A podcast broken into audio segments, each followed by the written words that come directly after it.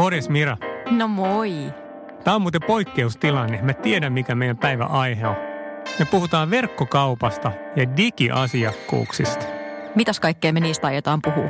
No, tämähän on niin kuin neljäs kaiken kaikkiaan meidän, meidän podcast-sarjassa. Ja mun mielestä tämä niin kuin vetää nämä oikeasti aika hyvin sit niin kuin yhteen. Me aloitettiin rekrypuoleen jutuista – sitten me puhuttiin sitten modernista digitaalisesta markkinoinnista. Sitten me vähän hiplattiin sitä B2B-markkinointia digikanavissa. Ja musta on oikeasti aika luonnollista. Me mennään nyt ihan siihen bisnekseen ja puhutaan sitten verkkokaupasta ja siihen liittyvistä asioista. Ja toi on aika ajankohtainen aihe, jos mietitään nyt tätä poikkeustilaa ja, ja muuta, kun monet brändit on pitänyt mennä pakostikin verkkoon. Se on just näin. Mulla on niinku alustavasti sellainen hytinä, että tässä tulee kyllä ihan hillittömän kova hittijakso meille.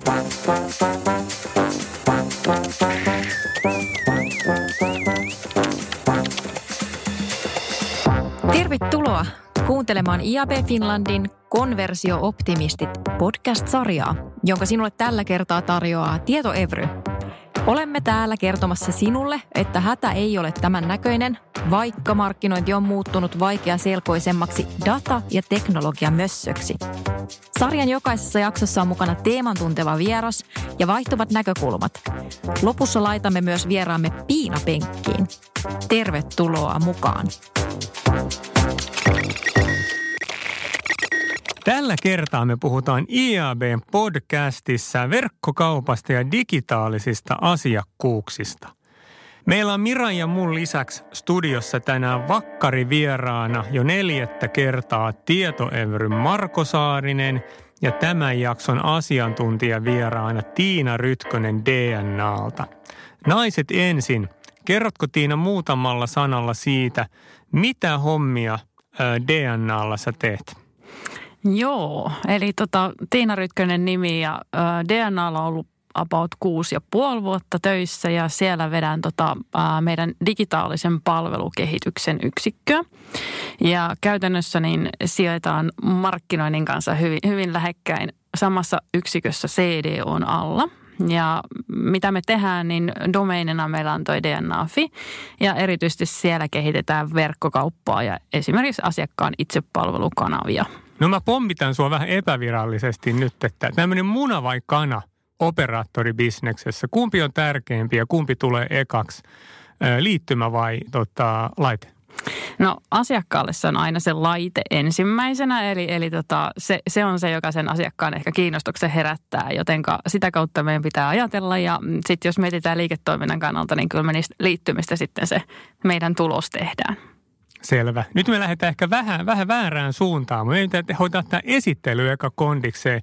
Marko, sä oot ollut mukana IABn podcasteissa jo aikaisemmin, mutta esittäydy vielä.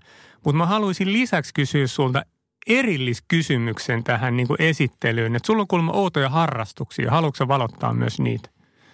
Mä yritän kovasti miettiä, mikä niistä oudoista harrastuksista, mutta jos mä aloitan tällä esittelyllä, niin Joo. saadaan se alta pois. Marko Saarinen on nimi ja tietoevrissä johtavana konsulttina ja, ja tota, sellaisessa osassa tietoevriä, joka keskittyy hyvin pitkälle asiakaskokemuksen suunnittelun kehittämiseen ja optimointiin. Ja tota, semmoinen keskeinen missio on auttaa meidän asiakkaita toimimaan mahdollisimman tehokkaasti, järkevästi ja vaikuttavasti, mitä tulee asiakashankintaan ja asiakaspitoon, hyödyntämällä digitaalisen myynnin ja markkinoinnin keinovalikoimaa ja työkalupakkia, mikä ei ole ihan pieni. Huikea vastaus. Entä se harrastus? Harrastus, joo. Eli tota, mä en tiedä liittyykö tämä johonkin semmoiseen ikäkriisiin vai mihin, mutta mä innostuin 20 vuotta sitten ää, DJ-toiminnasta aika kovasti ja mä oon aina ollut hyvin pitkälle musiikin perään ja on tehnyt remiksejä ja, ja tota, kuunnellut musiikkia hyvin aktiivisesti ja tästä muodostui mulle pikkuhiljaa harrastus, joka lähti käsistä. Se lähti ihan liikkeelle sillä, että mä laitoin mun demonauhat menemään erääseen Helsingissä vähän aikaisemmin perustettuun hotelliin, joka halusi nimenomaan luoda sellaisen omanlaisensa musiikillisen tilan. Ja tota, sitten se lähti liikkeelle ja, ja tota, niin kuin mä sanoin, tämä on ollut 20 vuotta harrastus, mikä on, mikä on lähtenyt ajankäyttömielessä täysin käsistä ja tota, sitten on muodostunut tällainen vapaa-ajan työ. Mutta toisaalta se on myöskin hyvin antoisaa, eli, eli mä teen tosiaan niin kuin DJ-hommien lisäksi niin myöskin tota, äänisuunnittelua, eli rakennan näitä musiikillisia tiloja, oli ne sitten hotelleja, kahviloita, baareja, ravintoloita ja niin edelleen. Eli tietyllä tavalla hyvin antoisaa, antoisaa työtä ja voin kertoa myöskin, että erittäin taivaallinen tapa nollata itsensä työpäivän tai työviikon jälkeen. Hienoa. Nyt tuli muuten Mira aika kova tota, esittely Markolta. Mitä sä haluat sanoa itsestäsi? No semmoinen, mitä ei ehkä kaikki tiedä työpiireissä, niin, tai en tiedä, voi olla, että tietääkin, mutta siis mä harrastan akapella-laulua. Ja tota, meillä on tämmöinen akapella-lauluyhtiö Chime, kun nyt voi tässä yhteydessä sen sanoa. Ja meiltä jäi nyt kevätkeikka tekemättä sattuneista syistä. Ja tota, meillä on ollut sitten tämmöisiä etätreenejä ja illalla on muun muassa luvassa etäkoreotreenit, jotka on koreoryhmässä vetämässä ja me vähän treenaillaan virtuaalisesti koreoita, koska meidän keikka siirtyi syksylle ja pakko tässä on treenailla silti, jotta saadaan sitten jonkinnäköinen keikka kasaan, mutta semmoista on illalla luvassa. Mahtavaa, kiitos. Nyt ollaan ainakin esitelty toisemme kunnolla ja, ja tota, musta olisi aika mennä vähän tähän itse asiaan eli verkkokauppaan kiinni. Mä toivon, että me voitaisiin aloittaa aika perusteista sitten tämä keskustelu ja, ja eikö faktaa kuitenkin, että jo ennen korona-aikaa sitten aika monen markkinon ja liiketoiminta digitalisoituu tosi kovaa vauhtia ja nyt trendi on sitten voimakkaampi kuin koskaan luonnollisesti. Mitä mieltä? Lähdetään ihan perusteista, faktaa ja mielipiteitä. Miksi se asiakas digitaalisissa kanavissa on parempi kuin kivijalassa? Aika kova kysymys heti alkuun. Jos miettii, miettii niin kuin ylipäätänsä siitä, että mihin suuntaan kuluttajakäyttäytyminen on mennyt, niin kyllä mä niin kuin sieltä lähtisin, että, että aika vahvasti kysyntä menee siihen, että, että toivotaan yhä parempia verkkokauppoja ja sitä, että ei tarvitse kerta kaikkiaan mennä enää sinne kivijalkaan.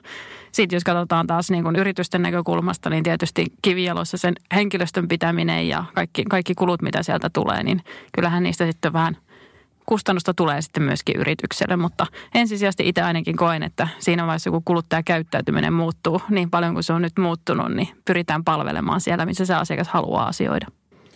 Ja tämä sama asia on havaittavissa hyvin vahvasti myöskin B2B-puolella, että se ei ole tässä suhteessa yhtään erilainen. Eli me ollaan tässä aikaisemmin keskusteltu myöskin siitä, että jos me ajatellaan tämän päivän ostoprosessia, niin voi sanoa, että se hyödyntää kasvavassa määrin digitaalisia sisältöjä, digitaalisia palveluita, digitaalisia kyvykkyyksiä. Ja voi sanoa, että hyvin usein se ostaja tai ostava organisaatio ja siellä olevat ihmiset on siihen huomattavasti valmiimpia kuin mitä, mitä tota palvelun tarjoaja osapuoli tai myyvä osapuoli. Että tähän suuntaan ollaan menty. Mutta kyllähän ne vielä vastauksena Pasi tuohon sun kysymykseen, että mikä tekee siitä digitaalisesta asiakkaasta tai asiakkuudesta paremman, niin tässä on tietenkin tulee aika iso rooli myöskin nämä driverit, minkä takia me halutaan liiketoimintaa entistä enemmän verkkoa siirtää. Eli juuri tuo Tiina mainitsema niin kuin kustannustehokkuus ja tarve siirtää asiointia niin kuin matalampien transaktiokustannusten kanaviin on varmaan yksi semmoinen iso driveri. Mutta toinen on tosiaan tämä kuluttajakäyttäytymisen muutos, eli mehän halutaan olla läsnä siellä sellaisilla sisällöillä, sellaisilla palveluilla, jotka on meidän asiakkaille merkityksellisiä ja tärkeitä, helpottaa heidän arkea. Ja kyllä mä sanoisin myös se, että jos miettii kuluttajan näkökulmasta ja miettii vielä suomalaisia, että minkä tyyppisiä henkilöitä ja ö, olemme, niin siinä on matalampi kynnys kysyä verkkokaupassa vaikka joltain chattibotilta lisätietoja tuotteesta tai toimitustavoista tai tämän tyyppistä, kun sitten vertaa vaikka vastaavanlaista tilannetta kivialassa, niin suomalaiset ei ehkä ihan niin mieluusti mene sinne juttelemaan ja kysymään asioita, että, että sinänsä niin kuin se käyttäytyminen voi olla vähän erityyppistä siellä verkossa. Ihan hyviä vastauksia, allekirjoitan. Voiko hei, voiko semmoinen niin verkkokauppavillitys mennä jopa överiksi joillakin, että et, et, et jos ajatellaan, niin kyllähän suomalaisista on, en muista tarkkaa lukumäärää, mutta huikein iso osa suomalaisista on vaikka 65 plus, jotka ei välttämättä digi koe ihan niin omakseen vielä ja ne on tottunut käymään kivialassa ja näin, että tota, pystyykö menee niin digitalisoituminen jopa överiksi? Jos mä mietin, mun mielestä tuli hirveän hyvä, hyvä referenssi nyt, kun taas oli tota veroilmoitusten täyttämisaika. Ja mietin, että jos verottaja on onnistunut näin hyvin asiointipalveluissaan, että pakotetaan niin kuin suomalaiset kuluttajat käyttää, käyttää suoraan digipalveluita, niin kyllä, kyllä se kaupankäyntikin on, on sitten aika helppoa. Ja aika isot pisteet itse asiassa vero.fi-tekijöille, että tosi hienosti on, on niin kuin mietitty sitä asiakaskokemusta, että siellä oli käytetty hyvin, hyvin niin kuin kansanläheistä kieltä ja ja oli, oli helppoa asioida verkossa. Mulla on yksi semmoinen kokemus myös kuluttajana, että verkkokauppa ei aina vastaa siihen tarpeisiin, mitä mä haen ja se, siihen niin kuin inspiroitumisen, niin kuin, jos mä haen, että mä haluan inspiroitua ja löytää tuotteita. Ja yksi hyvä esimerkki, mikä mulla tulee joka kerta aina kaksi kertaa vuodessa yleensä esiin on hullut päivät, Stockmannin hullut päivät, niin mä, mä niin kuin vaan tykkään selata sitä niiden kuvastoa, mikä on taitettu ja visutettu ja siitä on niin kuin, se on tuttu tapa kuluttaa sitä niin kuin tarjontaa ja sieltä on helpompi löytää, että mikä itseä kiinnostaa. Ja sitten taas nyt, kun oli viimeisimmät, niin mä en löytänyt ensin sitä kuvastoa, sitä ei tullut silloin himaan, niin tota, mä en vaan niin kuin, se tuntui liian työläältä lähteä sitä niin kuin loputonta virtaa tuotteita siinä samassa gridissä jaoteltuna, niin, niin se, ei, se, ei, niin kuin, se tuntui liian työläältä, että oli pakko saada se kuvasto ja jostain mä sain sen kaivettua muistaakseni käyttöön. Joo, toi on varmaan ihan totta, että, että se on sama juttu, kun miehet tykkää räplää sitä Motonetin kuvastoa, jos on 300 sivua ja se tulee postissa. Olisi kerran vai kaksi vuodessa. Tästä tullaan ehkä semmoiseen aika iso kysymykseen, että ylipäänsä niin – että voidaanko jossain mennä yveriksi, niin, niin tota, pitäisi aina miettiä vähän sitä, että mistä me loppupeleissä puhutaan. Puhutaanko me verkkokaupasta teknisenä konseptina, mikä on loppujen lopuksi asiakkaalle aivan yhden tekevää, että eh, onko se verkkokauppa vai, vai onko se joku muu tapa niin kuin hoitaa se mun tarve, mihin voi liittyä juuri tämä tiivisti tämä fiilistely, siihen voi liittyä ostaminen. Eli mä näkisin, että aika usein me ollaan terveemmällä pohjalla silloin, kun me puhutaan myymisestä verkossa tai vastaavasti asiakkaan näkökulmasta ostamisesta ja kuluttamisesta verkossa. Ja tässä on aika merkittävä ero, eli myyminen verkossahan ei välttämättä tarvitse tuekseen teknisesti verkkokauppakonseptia. Ajatellaan vaikka jotain sisustusliikkeitä tai konintarvikeliikkeitä. Eli heillä on verkkopalvelu, jonka tehtävä on myydä – mutta se myynti tarkoittaa sitä, että ohjataan se asiakas suunnittelutapaamiseen sinne liikkeeseen tai myymälään. Ja hyvin usein me puhutaan aika massiivisesta tuotevalikoimasta. Me saatetaan puhua niin kompleksista palvelutuotteista, että loppujen lopuksi tilanteen hoitaminen kasvotusten on huomattavasti järkevämpää ja, ja perustellumpaa. Ja tämä on hyvä esimerkki siitä. Mä ottaisin esimerkiksi tällaisesta toimi, toimijasta niin vaikka laattapisteen – niin tähän tähtää nimenomaan tähän. Monen rautakaupan toiminta, joka tarjoaa suunnittelupalvelua, niin tähtää hyvin samantyyppiseen malliin. Eli eivät he välttämättä tarvitse perinteisessä mielessä aina tuekseen verkkokauppaa, missä mä voin tehdä sen transaktion, vaan se voi yhtä hyvin liittyä siihen, että mut ohjataan tavallaan siinä asiointi- ja palveluputkessa eteenpäin. Miten se, miten se Tiina teillä menee, että toi offline- ja online-kanavien sitten yhteensovittaminen? Joo, no siinä onkin, onkin haastetta ja sitten me ollaan kovasti mietitty niin kuin vuosien varrella, että millä tavalla me pystytään yhdistämään niitä, niitä asiakkaan palvelupolkuja ja tukemaan asiakasta siellä, missä asiakas liikkuu. Ja tota, mm, esimerkiksi jos otetaan, niin puhelimiahan me tietysti paljon myydään ja se on ehkä sellainen tuote, että jotkut sen tuntee eh, jo, jo suurin piirtein, että mitä mallia ja merkkiä hakee ja toiset taas sitten haluaa mennä vielä sinne myymälään hypistelemään, joten, joten esimerkiksi sitten tämmöiset niin click and collect-tyyppiset, että voit varata verkosta ja mennä sitten noutamaan sieltä myymälästä, mistä haluat, niin on, on niin kuin hyviä, hyviä palveluita ja hyvin vastaanotettuja, mutta varmasti niin kuin ikään kuin teemana on sellainen, missä, missä niin kuin yritykset, jos toisetkin vielä paljon, paljon pitäisi petrata, että saataisiin enemmän yhdistettyä sitä, että miten, miten kivijalka tukee verkkoa ja, ja sitten taas päinvastoin. Että. Tässä me tullaan nimenomaan tähän niin kuin laajemminkin tähän niin kuin kivijalan ja digitaalisen maailman yhteensovittamiseen ja miten me saadaan siitä kokemuksesta mahdollisimman niin kuin saumaton. Ja tämä on ollut varmaan yksi semmoinen niin kuin kuumimpia keskusteluaiheita viime aikoina, että miten me tämä saumattomuus ja yhdenmukainen asiointikokemus tavallaan niin kuin kanava riippumattomasti saavutetaan. Me ollaan aika paljon menty tämän niin sanotun omnikanavaisuusteeman taakse ja mitä se oikeasti niin kuin vaatii. Mutta käytännössä tähtäimessähän on nimenomaan se, että, että tota, asiointikokemus on käytännössä kanavaton asiakkaalle. Eli, eli tota, voi sanoa, että mulle ilmenee niin kuin yksi brändi, hyvin tämmöinen yhdenmukainen universaali kokemus riippumatta siitä, että mikä se mun entry pointti sinne brändiin on. Niin ja sitten sekin, että jos kuluttajana, mitä mä voisin odottaa brändiltä, niin on se, että jos mä oon antanut tietoja itsestäni jossain vaiheessa prosessia, jossain päätelaitteessa tai tilanteessa, niin mä ehkä arvostan sitä tiettyyn pisteeseen asti, että mun ei tarvitse niitä tietoja antaa uudelleen. Mm. Varsinkin jos puhutaan jostain niin kuin monimutkaisen, vaikka lainahakemusta tai joku tämän tyyppinen, niin se, että jos mä kerran näen sen vaivan, että mä annan niitä tietoja niin kyllä mä haluaisin, että ne säilytetään ja niitä ei tarvitsisi useampaan kertaan sitten pistää.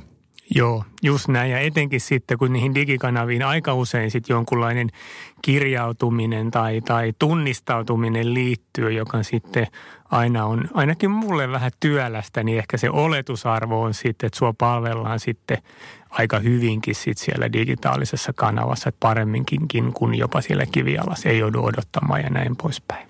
Jos miettii vielä tätä niin kuin fyysisen maailman tai kivijalan ja, ja digitaalisten kanavien ja palveluiden roolia, niin siinä on ollut viime aikoina havaittavissa semmoinen mielenkiintoinen kehityssuunta, että monesti ja enenevässä määrin tällaiset alun perin niin kuin, e, digitaaliseen maailmaan syntyneet brändit ja toimijat ovat alkaneet pikkuhiljaa laittaa pystyyn myöskin niin kuin kivijalka kivijalkamyymälöitä ja, ja tota, voi sanoa, että se on monessa tilanteessa semmoinen niin kuin muistutus sen brändin ja sen toimien olemassaolosta. Joo, toihan on ihan, ihan niin kuin tosi mielenkiintoinen – näkökulma siinä mielessä, että, että hyvin lyhyellä matikalla voisi olettaa, että pankki ja matka lyö INE, INE toimialat, niin nehän niin kuin kivijalka häipyy pikkuhiljaa ja kaikki viedään, viedään sitten digikanaviin. Mutta ilmeisesti homma ei ole ihan niin ykselitteinen. Miten, miten teillä DNAssa?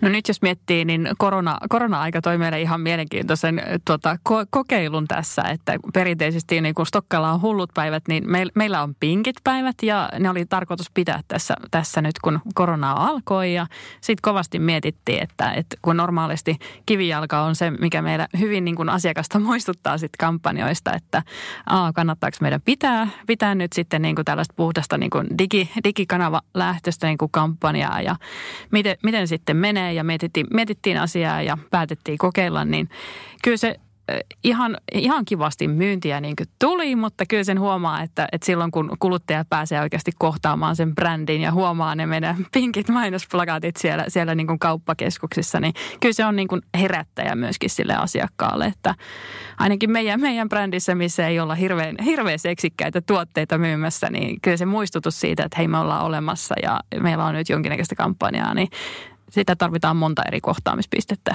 asiakkaalle, että se muistetaan. Ää, ajatellaan kuitenkin, hei, että meillä on verkkokauppa. Eikö meillä aika monella kuitenkin ole? Ja tota, mä ainakin luulen, että verkkokauppiaan suuri voimavara on se oma data ja, ja sen perusteella määritellyt sitten konversiopisteet. Ja niiden kautta me varmaan pitäisi saada se verkkokauppa sitten rokkaamaan, eikö se? Niin tota, ostamisen lisäksi niin on myös tosi paljon muita merkityksellisiä, merkityksellistä dataa ja merkityksellisiä konversiopisteitä. Miten te näette, että verkkokauppiaille, minkälainen data on oikeasti tärkeää? Huh. Onko vähän vaikeaa? O, o, oli kyllä aika kova. Että Joo. Sehän on niin, niin monen yhtälön summa tavallaan, että, että jos mietitään, niin mä sanon aina, että vaikka sulla olisi kuinka hyvä verkkokauppa, niin se ei aja itse itseään, että sitä pitää niin kuin ajaa. Ja se vaatii aika lailla erilaisia työrooleja ja hyvin monenlaista niin kuin dataa lähtien siitä, että mistä me sitä niin kuin liikennettä ohjataan ja kuinka laadukasta se liikenne oikeasti on ja mitä sitten tapahtuu, kun se asiakas saapuu, että ja sitten tietysti se, että, että kuinka hyvin, hyvin pystytään niin kuin konvertoimaan, johon sitten vaikuttaa ihan sitten sen äh, teknisen, verkkokaupan teknisen performanssin lisäksi hyvin moni, moni asia, että, että mitä siellä on. Ja tietysti jos miettii tänä päivänä, niin sitten myöskin liikenteen lähteistä, niin ylipäätänsä sitten Google – on itsessään kyllä, kyllä niin tehokas tuomaan myöskin sitten sitä ihan suoraa liikennettä, että, että kyllä se niin kuin performanssin sitä kautta, että, että tavallaan SEO-optimoinnilla on hyvin, hyvin merkittävä rooli. Miten kun te olette sitten saanut sen asiakkaan niin kuin sen siihen jonkun hänen huomionsa herätettyä, niin tota, miten te johdatatte sit sitä eteenpäin vai onko se sitten asiakkaasta itsestään kiinni, että se löytää haluamansa jutut? Että onko sulla jotain vinkkejä, miten, mitä tuollaisessa tilanteessa voisi tehdä?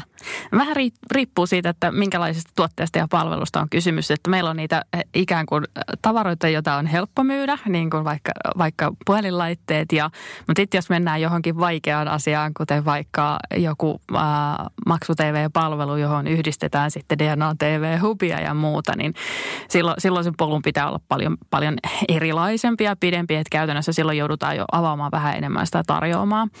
Ää, muistuttamisella on hyvin tärkeä rooli sitä, että, että sitten kun se asiakas on ehkä sen meidän tuotteen ja palvelun, niin se ei ehkä ensimmäisellä kerralla tartu siihen, että, että sitten se, että miten se meidän, meidän niin kuin mainonta seuraa siellä asiakkaan mukana ja esimerkiksi sitten, että, että jos sotutaan tuntemaan, niin pystytäänkö me antamaan sitten niin kuin muistutuksia eri kanavissa, että se voi olla, että sitten samasta aiheesta ilmestyy sulle Iltasanomien sivulle banneri ja välillä sitten se on se, että meiltä lähtee sulle sähköposti ja tekstiviesti ja kun käyt sivustolla, niin saattaa tulla sulle kohdennettua mainontaa ja omassa sovelluksessa ja toistolla sitten. Miten te Tiina näette, että kuinka, kuinka tärkeässä roolissa teille on sisältömarkkinointi ja sisällöt ja vaikka tuotearvostelut ja tämän tyyppinen niin kuin lisämateriaali? No jos miettii, miettii niin kuin tuotearvosteluja, niin niillä on erittäin, erittäin suuri merkitys ja sitten ylipäätänsä vertailut. Että sitä, se on niin kuin selkeästi semmoinen, mikä tukee sitä asiakkaan harkintaa. Ää, esimerkiksi videot on, on hyviä, eli just se, että jos ihminen ei pääse hypistelemään sitä tuotetta, niin se, että meillä on sitten niin kuin video- ja tukimateriaaleja siellä, niin ne on kyllä hyvin otettuja.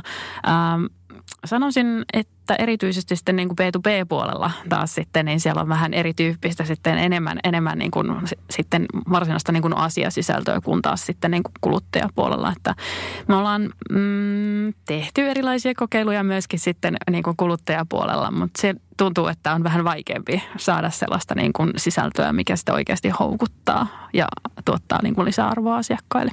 Tietenkin sisältöihinkin pätee aika pitkälle se, että tavallaan tehdään ne perusasiat oikein. Eli toisaalta niin kuin riittävän laadukkaat informatiiviset tuotekuvaukset, laadukkaat kuvamateriaalit yleensä, tietenkin vähän jälleen kerran tuotteesta riippuen, niin miten me korostetaan vaikka tuotteen hyötyjä ja tuodaan niitä esiin. Tällaisia asioita. Että me ollaan loppujen lopuksi aika perusasioiden äärellä monesti, että tavallaan jos mietitään, että miltä osin sitä niin kuin myymistä verkossa tai verkkokauppaa voidaan kehittää tai tulee kehittää. Joo, tulee mieleen nyt tosiaan tuossa nyt on tällainen isojen asioiden äärellä. Ostin tota asunnon viikonloppuna ja huomasin, että jossain vaiheessa niin kuin standardeistakin tulee hyötyä niin kuin kuluttajille. Että huomasin, että pankeilla on nyt tullut tämmöinen, kun on tullut regulaatiovaatimus, että kaikkien pitää kertoa samalla tavalla tiedot, niin samoja asioiden kanssa me operaattorit nyt just niin kuin pohditaan, että se, että vertailtavuus, että kun sulla on palveluntuottajia, niin että mitä, mitä sieltä niin kuin oikeasti sitten on saamassa ja mitkä niin kuin erot ne on, niin se on myöskin hyvin, hyvin tärkeä. Mutta sitten on tietysti hei tällaisia vertailupalveluitahan on kanssa, eikö Mutta sieltä varmaan tulee niinku aika validiikamaa sitten erityyppisille toimijoille.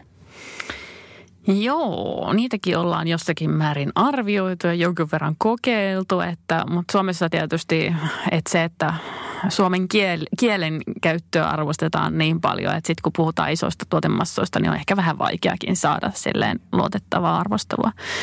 Datasta, jos puhutaan muuten vielä, niin jos, jos palataan vähän, niin kyllä mä niin kuin, että missä, missä tavallaan data tulee omaan arvoonsa, niin on sitten ylipäätänsä niin kuin markkinoinnin automaation hyödyntäminen. Ja sen mä, sen mä niin kuin koen, että sillä saralla on niin kuin paljon voitettavaa ja niin kuin niitäkin kokeiluja, mitä me ollaan, me ollaan tehty ja mitä me tullaan ehdottomasti jatkamaan, niin kyllä se on selkeästi se, se laari, mihin mä laitan niin kuin eniten niin kuin paukkuja, että et, et silloin kun me pystytään niin kuin oikeasti löytämään ne asiakkaat ja että mistä he on oikeasti kiinnostuneita ja palvelemaan heitä sitten sen pohjalta, niin saadaan ihan taatusti niin kuin parasta mahdollista asiakaskokemusta. Et tyrkyttämättä turhaan ja niin kuin näkymättä turhaan, että sitten niin kuin siinä kun onnistutaan sekä niin kuin ikään kuin omalla domeinilla, että, että sitten tuolla, tuolla niin kuin, kun asiakas liikkuu netissä, niin silloin, silloin saadaan selkeästi niin kuin parhaita tuloksia ja se on, silloin asiakas kokee sen myös palveluksi. Tuo datan hyödyntäminen markkinointiautomaatiossa tai aktivointimarkkinoinnissa on hyvä esimerkki. Ja toinen, varsinkin verkkokauppakontekstissa relevantti esimerkki on myöskin personointi. Mm-hmm. Valitettavasti personoinnilla on tänä päivänä usein ihan hyvästäkin syystä vaan aika huono klangi, koska valitettavasti valtaosa personoinnista tai tuotesuosituksista on aikamoista roskaa, mitkä perustuu enemmän juuri tällaiseen aika, voi sanoa, perinteiseen suositusalgoritmin käyttöön ja yrittää löytää jollain tavalla sellaisia vertaisryhmiä ja mitä he ovat ostaneet tai minkälaisia tuotteita on ostettu yhdessä mielessä, mutta ikävä kyllä niin usein siellä paljastuu taustalta aika tämmöinen vajavainen niin kuin hyödyntäminen sen suhteen, että me oikeasti pyrittäisiin ymmärtämään sitä eh, asiakasta tai, tai kuluttajaa. Ja voitaisiin huomattavasti laajalaisemmin maalata hänestä semmoista vähän niin kuin profiilia ja ymmärrystä, että mikä häntä kiinnostaa, mikä hänelle voisi olla relevanttia. Ja niin kuin aikaisemmin ollaan näissä podcasteissa puhuttu, niin, niin tota, tämä datan saatavuus ei sinänsä ole haaste. Tosin datan keräämisessä monella on aikamoisia ongelmia tai ehkä sen näkemyksen puuttuminen siitä, että miten sitä dataa voitaisiin hyödyntää. Mä tarttuisin vielä vähän tuohon personointiin, että kun tosiaan sitä välillä yritetään vähän turhankin vajavaisin keinoin ja onnistumatta siinä täysin, niin mun mielestä monissa tapauksissa kuluttajana riittää myös kuratointi. Että jos puhutaan, että verkkokaupassa on todella paljon sisältöä, mä palan tähän mun hullut päivät esimerkkiin, niin mua kiinnostaa myös tietyissä tapauksissa se, että mulle kuratoidaan valmiiksi jotain tietyn tyyppisiä tuotteita tai jotain, että nostetaan framille tiettyjä asioita – joista mä voisin kiinnostua. Ja sen ei välttämättä tarvi olla niin kuin suoraan just mulle tehty kaikissa tapauksissa. Mm. Et sille on omat roolinsa, milloin se pitää olla niin kuin täysin mulle suunnattua. Mutta esimerkiksi mulle riittää tietyissä tapauksissa se, että mulle ei vaikka näytetä niitä auton renkaita tai lastenvaatteita. Että se on niin kuin hyvin ylätasolla kuratoitu ja suodatettua sisältöä. Kyllä, tai personointi onkin sanana ehkä semmoinen vähän monella tapaa käytetty ja et joskus pyrin välttämään sen käyttöä, koska se tarkoittaa eri ihmisille niin eri asioita, mutta se, se tosiaan voi olla aika monta, monta eri tason asiaa, että, että tavallaan asioita, mitä sä et välttämättä huomaakaan, niin tapahtuu taustalla ja sitähän se niin kuin parhaimmillaan on, että silloin, silloin niin kuin sen asiointikokemuksen on, on joku äly tehnyt jonkinnäköisiä valintoja sun puolesta ja poistaa sieltä ehkä sitä ylimääräistä tauhkaa, jotta se olisi sitten helpompaa. Mulla on tällä hetkellä päällä keltainen kollegepaita ja mä voin sanoa, että jos ajattelee niin kuin personointia tai sisältösuosituksia tai tuotesuosituksia, mitä mä oon tähän liittyen saanut, niin jos olisi pelkästään katsottu mun aikaisempia ostotottumuksia kyseisessä verkkokaupassa, niin mulla olisi ikinä suositeltu mitään tällaista. Ja tämän takia niin kuin käytettiin sanaa personointi tai kuratointi tai mitä tahansa, on hirveän tärkeää nähdä tavallaan sen niin kuin se soveltaminen hyvinkin niin kuin laaja-alaisesti. Ja, ja nimenomaan näin, että jos me rakennetaan ja suositellaan vain asioita perustuen siihen, että mitä henkilö on aikaisemmin tehnyt, niin me missataan jotain aika olennaista. Eli, eli nimenomaan miten me autetaan vaikka asiakasta tekemään kokonaan uusia löytöjä, miten me tuotetaan uusia inspiraatioita, miten me saadaan hänet harkitsemaan jotain sellaista, mitä hän jo aikaisemmin ehkä niin kuin todennutkaan tarvitsemansa tai ajatellut, että hän ei tällaisesta ikinä pidä. Muoti, lomamatkat, yleensäkin tämmöiset niin kuin elämykselliset tekijät, tuotteet, palvelut, niin kaikissa näissä tämä näyttelee hyvin olennaista roolia. Joo, toi on tosi mielenkiintoinen. Mä oon aikaisemmin mä olin tekemässä niin kuin uutissaittia – ja tota, paljon puhuttiin siinäkin sitten personoinnista, että, että minkälainen personoitu uutiskokemus sitten sit sille kuluttajalle pitää tarjoa. Niin se on aika silleen veteen piirretty viiva. Jos sä suoraan personoit sen saitin, niin sitten sulla on vaan, tiedätkö, sulla on Maisa Torpasta ja Jokereista juttuja, niin sä missaat ihan älyttömän paljon sitten kuitenkin sitä. Sun pitää antaa vähän niitä triggereitä kuitenkin ja ymmärtää sitä asiakasta sitten, että riippuen siitä, että minkälaisessa palvelussa se on, että mitkä ne primäärit tarpeet sille kuluttajalle sitten on. Uutissisällöt on toinen hyvin mielenkiintoinen esimerkki. Onkopa se aivan mahdotonta, että saataisiin vaikka lukemaan kulttuuriuutisia? Lähtökohtaisesti on, valitettavasti tai riippuu miten, niin kuin, miten kulttuuri määritellään. Ruumiin kulttuuri voisi olla ihan ok. Mä käyn paljon juoksemassa ja näin poispäin. Eli sä, sä oot niin kuin kova testistapaus mille tahansa personointialgoritmille. Kyllä, joo. Tämä on oikeastaan aika yksinkertainenkin sitten. Puhutaan vähän brändeistä digiajalla ja näinhän se on, että kun business digitalisoituu – tulee verkkokauppoja ienne, ienne enemmän, niin sehän antaa paljon vaateita sitten myös brändeille ja brändin rakentamiselle. Että minkälaisia idiksiä meille tulee, että miten brändejä rakennetaan sitten digitaalisessa ympäristössä ja mitkä kaikki asiat voisi siihen brändiin sitten vaikuttaa? Aika iso kysymys taas. Huh. huh. Mites, jos mä mietin niin kuin meillä, niin miten me lähestytään brändiä, niin me ollaan vähän niin kuin menty siihen suuntaan, että meillä ei varsinaisesti ole yksittäisiä brändin johtajia, vaan että, että käytännössä niin kuin me, me kaikki ollaan niin kuin brändin lähettiläitä ja, ja ja kaikki niin kuin asiakaskohtaamispisteet, niin mehän, mehän sitä niin kuin brändiä luodaan. Ähm, digitaalisessa maailmassa asiakaskohtaamisia tulee paljon ja on paljon, paljon liikennettä, niin pääsee niin kuin vaikuttaa siihen, mutta se on toisaalta mun mielestä aika haastavaakin. Et varsinkin niin kuin, äh, äh, isommissa yrityksissä, että miten me pystytään samaaikaisesti niin kuin ää, ikään kuin pysymään suhteellisen yhtenäisenä ja sitten viemään sitä, sitä niin kuin brändiä eteenpäin niissä asiakaskohtaamispisteissä samanaikaisesti, kun tietysti sitä ää, teknistä puolta ja tuotannossa olevaa tavaraa on, on niin kuin paljon. Onko se enemmän se brändi teillä niin kuin arvoja vai onko se niin kuin kielen käyttöä ja niin kuin tämmöistä kielellistä ilmaisua? Onko se visuaalisuutta? Mitä se sun mielestä niin kuin verkossa eniten on? Ui, se on, se on kaikkea näitä, että, että just se, että arvot on, on meille niin kuin tosi tärkeät ja, ja kaikki DNA-laiset ne osaa ulkoa ja, ja, ja tota, siihen vaikuttaa just se, että millä tavalla me halutaan, halutaan puhua ja millä tavalla me halutaan, halutaan näkyä semmoisena rentona ja helposti lähestyttävänä, että, että ei, ei välttämättä yritetä puhua sitä vaikeaa teknologiakieltä, vaikka teknologiafirma ollaankin, että ja tietysti visuaalinen ilme ja palveluiden käytettävyys, niin kaikki, kaikki vaikuttaa tosi vahvasti siihen, että miten, miten meidän brändi vastaanotetaan. Ja se onkin aina mielenkiintoinen sitten kuulla ihmisten kommentteja, että varsinkin rekrytilanteissa aina hauska niin kuin jutella ihmisten kanssa, että, että mit, miten meidän brändi tuntuu. Miten te verkossa seuraatte, miten se voi, miten teidän brändi voi? Joo, meillä on muutamia, muutamia mittareita, mitä, mitä erityisen paljon, paljon seurataan ja sitten äh, niin kuin tutkitaan, että, että miten, miten me menestytään ja mihin suuntaan me halutaan myöskin kehittyä ja missä meillä on niin kuin tavallaan eniten sitten käppiä. Että se on ihan mielenkiintoinen oma tieteen alansa. On ja yksi semmoinen pohdinnan paikkahan on aina se, että tuo lähestyttävyys on mielenkiintoinen teema itsessään, että, että sitä pidettiin pitkään hyvin vaikeana asiana, että miten se toteutuu fyysisessä maailmassa, niin miten se onnistuu viemään myöskin sinne digitaaliseen maailmaan. Tämä oli vähän sama keskustelu, joka käytiin aikoinaan tästä fiilistelystä, että se ei mukamassa ole missään muualla mahdollista kuin fyysisessä kivijalkamyymälässä ja usein niin kuin kivijalkamyymälän roolia korostetaan edelleen nimenomaan tämmöisenä fiilistely elämysympäristönä, mutta kyllähän me tänä päivänä joudutaan ihan eri tavalla miettiä sitä, että miten oikeasti nämä samat arvot realisoituu myöskin digitaalisissa kanavissa ja digitaalisissa palveluissa. Ja se vastaus ei silloin voi olla, että ei onnistu. Meillä, se, on, se ei yksinomaan ole syy tavallaan sen niin kuin fyysisen maailman tai kivijalkamaailman olemassaolo. Tuohon brändiin liittyen vielä, niin onko teillä Tiina käytössä nämä tosi tämän päivän chatbotit saitilla ja miten, miten tavallaan brändi ilmenee chatbotissa? Hirveän hyvä kysymys. Tämä on jännä homma jo useita vuosia sitten, silloin kun chatbotit ei ollut millään tavalla vielä varteutettavia, niin kun me pistettiin pystyyn meidän ensimmäinen chatti, niin asiakkaat luuli oikeasti, että siellä on botti. Ja sitten ne oli ihan ihmeissä, että mitä, onko siellä oikea ihminen. Mm. että se meni niin kuin päinvastoin.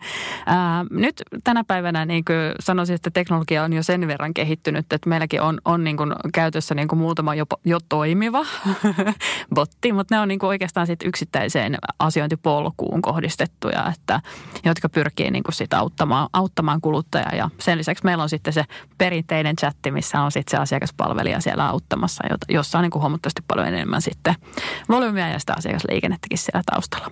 Ja tuo on teemana niin kuin sellainen, että, että selkeästi niin kuin asiakkaat, kun asioi verkkokaupassa, niin kovasti kuitenkin kaipaa sitä tukea ja, ja se niin kuin nousee aina, että jos chattisaatavuutta ei ole, niin se kyllä niin kuin se turhauttaa ihmisiä. Se on nykyään aika iso kynnys lähteä soittelemaan jonnekin. Todellakin. Mm. Tota, voisiko teidän mielestä niin kuin brändi-identiteetti olla sitten vähän erilainen eri kanavissa? Että olisi vähän eri painopisteitä vaikka verkossa ja telessä ja kivijalassa vai onko ihan, ihan niin kuin dorka-ajatus niin kuin tehdä jotain painotuksia kanavakohtaisesti? Mulla ainakin heräisi ajatus siitä, että tai kysymys, että kuinka siiloutunut organisaatio on, jos eri niin kuin kohtaamispisteissä brändi ilmenee täysin eri tavalla, niin tulee herää ensimmäisen ajatus, että siellä organisaatiossa eri ihmiset vastaa näistä eri kohtaamispisteistä ja ne eivät keskustele keskenään. Eli kyllä musta tuntuu, että kuluttaja odottaa yhtenäisyyttä sen brändin kanssa – mun on aika vaikea löytää perustella sille, että tavallaan vaikka nämä painotukset voi totta kai niin kuin vaihdella, mutta mä en ole ihan varma niistä konkreettisista hyödyistä, mitä siitä niin kuin tulisi. Nimenomaan jos puhutaan niin kuin brändistä tai miten se ilmenee.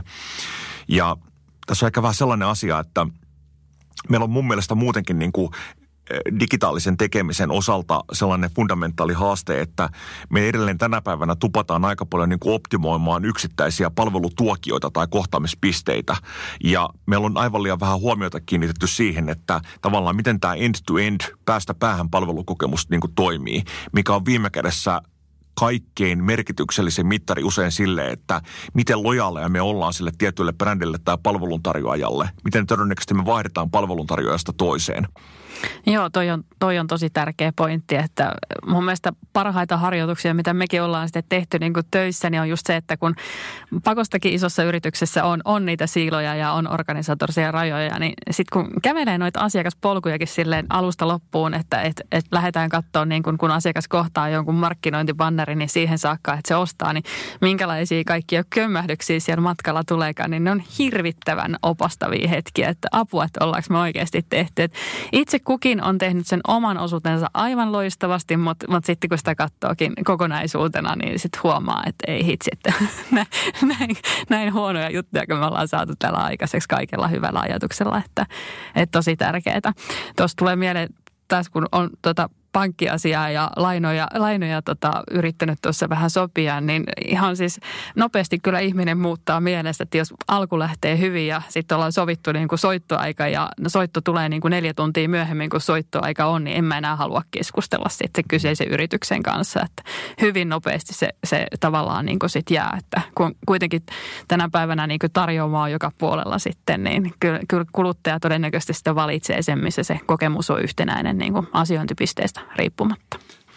Joo, ja toi on just, kun puhutaan noin isoista asioista ja noin isoista tavallaan niin kuin asiakassuhteista, mitä muodostetaan, just laina-asiat ja muut, niin, niin siinä varsinkin on huomannut, että nämä niin kuin neuvottelijat edustaa tosi isosti sitä kyseistä brändiä ja se, miten ne he kohtelee asiakasta ja kuinka tavallaan kunnioittavia he on siihen, koska kyseessä on kuitenkin tosi iso hankinta, niin, niin se kyllä on, on isossa roolissa ja se, se vaikuttaa isosti siihen valintaan. Mä mietin muuten sitä, että minkälainen, osaisit sä Tiina niin kuin kiteyttää, että minkälainen teillä on niin kuin tyypillinen ö, asiakaspolku tai jopa niin kuin asiakaselinkaari? Oletteko te tämmöistä niin kuin piirtänyt auki? Tyypillinen. Niitä on niin monta kuin suomalaista. Joo, me ollaan, ollaan, ollaan toki piirrelty mm, monenlaisia ja ehkä meidän haasteena, että meillä on – hyvin erilaisia tuotealueita ja, ja ollaan, ollaan sieltä niin kuin yritetty löytää, löytää nimenomaan niitä sekä, sekä niin kuin, en käytä sanaa segmentti, mutta asiakasryhmittymiä ja, ja tavallaan sitä tyypillistä, tyypillistä polkua ja hyvin vaikeetahan se on ja hyvin erilaisia polkuja sieltä, sieltä sitten käytännössä tulee, että tai mikä on ideaali, mihin te pyritte? Se on ehkä helpompi mm. jopa määrittää, että mikä on semmoinen niin kuin – miten te haluaisitte, että tämä niin ideaalimaailmassa toimisi kuluttajan näkökulmasta? tota, me pyritään siihen, että, että tavallaan me saataisiin niin pitkäikäisiä asiakkuuksia ja, ja tietysti sitä, että, että meillä on monenlaista palvelutarjoamaa, niin mieluiten niin, että, että pystytään niin kuin vähän niin kuin laajamittaisemminkin sitä meidän tarjoamaan sitten sille asiakkaalle myymään ja, ja tietysti se, että nykyisten asiakkaiden pitäminen tyytyväisenä on, on huomattava tärkeää, että et, et uusi asiakashankinta on, on sitten toinen puoli.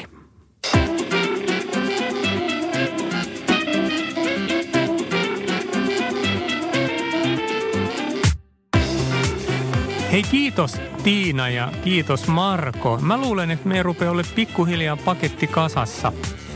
Onko se Mira samaa, samaa mieltä? No en mä ihan vielä samaa mieltä ole, koska meidän pitäisi ottaa vielä tuommoinen hot seat tuohon loppuun. Toi on muuten totta, mutta se on ihan oikein pistää vähän painetta oikeasti Tiinalle, eikö? Niin, koska siis edelliset kolme on ollut, niin kyllä nyt Tiinakin sitten tähän hot seattiin valitettavasti joutuu. Mutta hei, yksi juttu vielä, että tähän on Markon ainakin tähän tämä viimeinen niin kuin podcast. Onko Marko kiusattu sillä hot seatilla? Ei joo. Otetaan, tota, otetaan ensimmäisen Tiinan, niin Marko saa jännittää sen aikaa sitten. Minuutti aikaa ja aika alkaa nyt. Mikä on sun suosikki nettisivu? Apua. Suosikki nettisivu. Ihan niin kuin paniikki iskee päälle. En mä tiedä. Öö. Ei, ei taida olla oikein sellaista suosikki nettisivua. Ää, kuka on sun työelämäsi sankari, tar tai sankari? Ää, työelämän sankaritarni on esimieheni Kati Suliin. Mitä luet tai kuuntelet juuri nyt? Ää, mä kuuntelen tota, aika paljon tuommoisia meditaatiokirjoja, että tota, tällä hetkellä sellainen kuuntelussa. Mitä sanoisit 20-vuotiaalle itsellesi?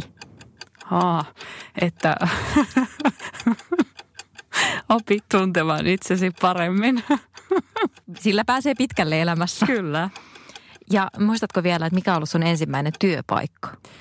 Ensimmäinen työpaikka. Otetaanko, otetaanko työharjoittelupaikat mukaan? Joo mä olin tota, se oli hirveän mielenkiintoinen tarina, niin tota, semmoisella maatilalla heinätyömiehenä. Ja tarinassa mielenkiintoista on se, että tota, kävi niin, että sen maatilan vanha emäntä, joka siinä vaiheessa oli jo ihan täysin sokeutunut, semmoinen vanha mummo, niin hän on ollut meillä minun kotipaikalla piikana nuorena tyttönä ollessaan. Niin tässä niin kuin ympyrä sulkeutui tosi hienolla tavalla. se, oli, se oli huikea. No niin. No mutta hei, hienoa. Tässä saatiin vähän lisäinformaatiota sun elämästä. Otetaanko sitten Marko Tulille seuraavaksi? Markon aika alkaa nyt. Mikä on hyödyttömin teknologiahankintasi ikinä? Niitä on niin monta, että voiko muistaa kaikki. Sanotaanko, että mä oon ollut hyvin innokas vaihtamaan matkapuhelimia, mikä on varmaan DNA kannalta oikein loistava asia matkan varrella, mutta tota, osahan niistä on ollut täysin hyödyttömiä pelkkien attraktiivisten design-featureiden perusteella tehtyjä ostoksia, joiden elinkaari on jäänyt sen myötä hyvin lyhyeksi. Mikä on semmoinen kohokohta urallasi? Yksittäinen hetki, mikä muistuu mieleen? On ollut tosi paljon hyviä hetkiä, mikä on tietenkin riemastuttavaa, mutta mä sanoisin näin, että semmoinen ainakin, mikä ei vahvasti mieleen, on ollut tota, keynote-puheenvuoro Gartner IT Expossa Kannesissa. Suurimmalle yleisölle, jolle en ole ikinä puhunut. Ja mitä sitten, mitä sanoisit niin kuin kaikille meidän kuuntelijoille, että mikä on sun semmoinen vinkki tähän tämmöiseen etätyöarkeen? Mä sanoisin, että kun me ollaan hyvin intensiivisesti, oli se työympäristö tai, tai kotiympäristö, niin tekemisissä kuitenkin digitaalisten palveluiden kanssa ja se meidän työympäristö muodostuu toisinaan vähän niin kuin monotoniseksi, niin etsikää semmoisia oikeanlaisia palautuskeinoja. Se voi liittyä musiikin kuunteluun, se voi liittyä jalotteluun, se voi liittyä kilauttamiseen kaverille tai se voi liittyä mihin tahansa, mikä vie ajatukset hetken aikaa pois töistä. Se parantaa viime kädessä hyvin paljon tuottavuutta. Pahinta, mitä me voidaan tehdä, on se, että me mennään siinä samassa usvasessa putkessa pitkin päivää. Me ei välttämättä kyetä luomaan mitään uutta eikä, eikä muuttamaan meidän ajattelua tai me ei, me ei keksitä mitään niin kuin itsemme ja työnantajan kannalta merkityksellistä. Kiitos vielä meidän vieraille. Ja kiitos teille ihanille kuuntelijoille. Ja voin tiiserinä sanoa, että vaikka nyt Tietoevry ja Marko olikin tässä viimeistä kertaa tässä jaksossa, niin seuraavissa jaksoissa me tullaan vähän sivuamaan tekoälyä ja koneoppimista. Ja Pasin toiveesta kuulemma me jutellaan myös kalastamisesta. Viitsi vitsi.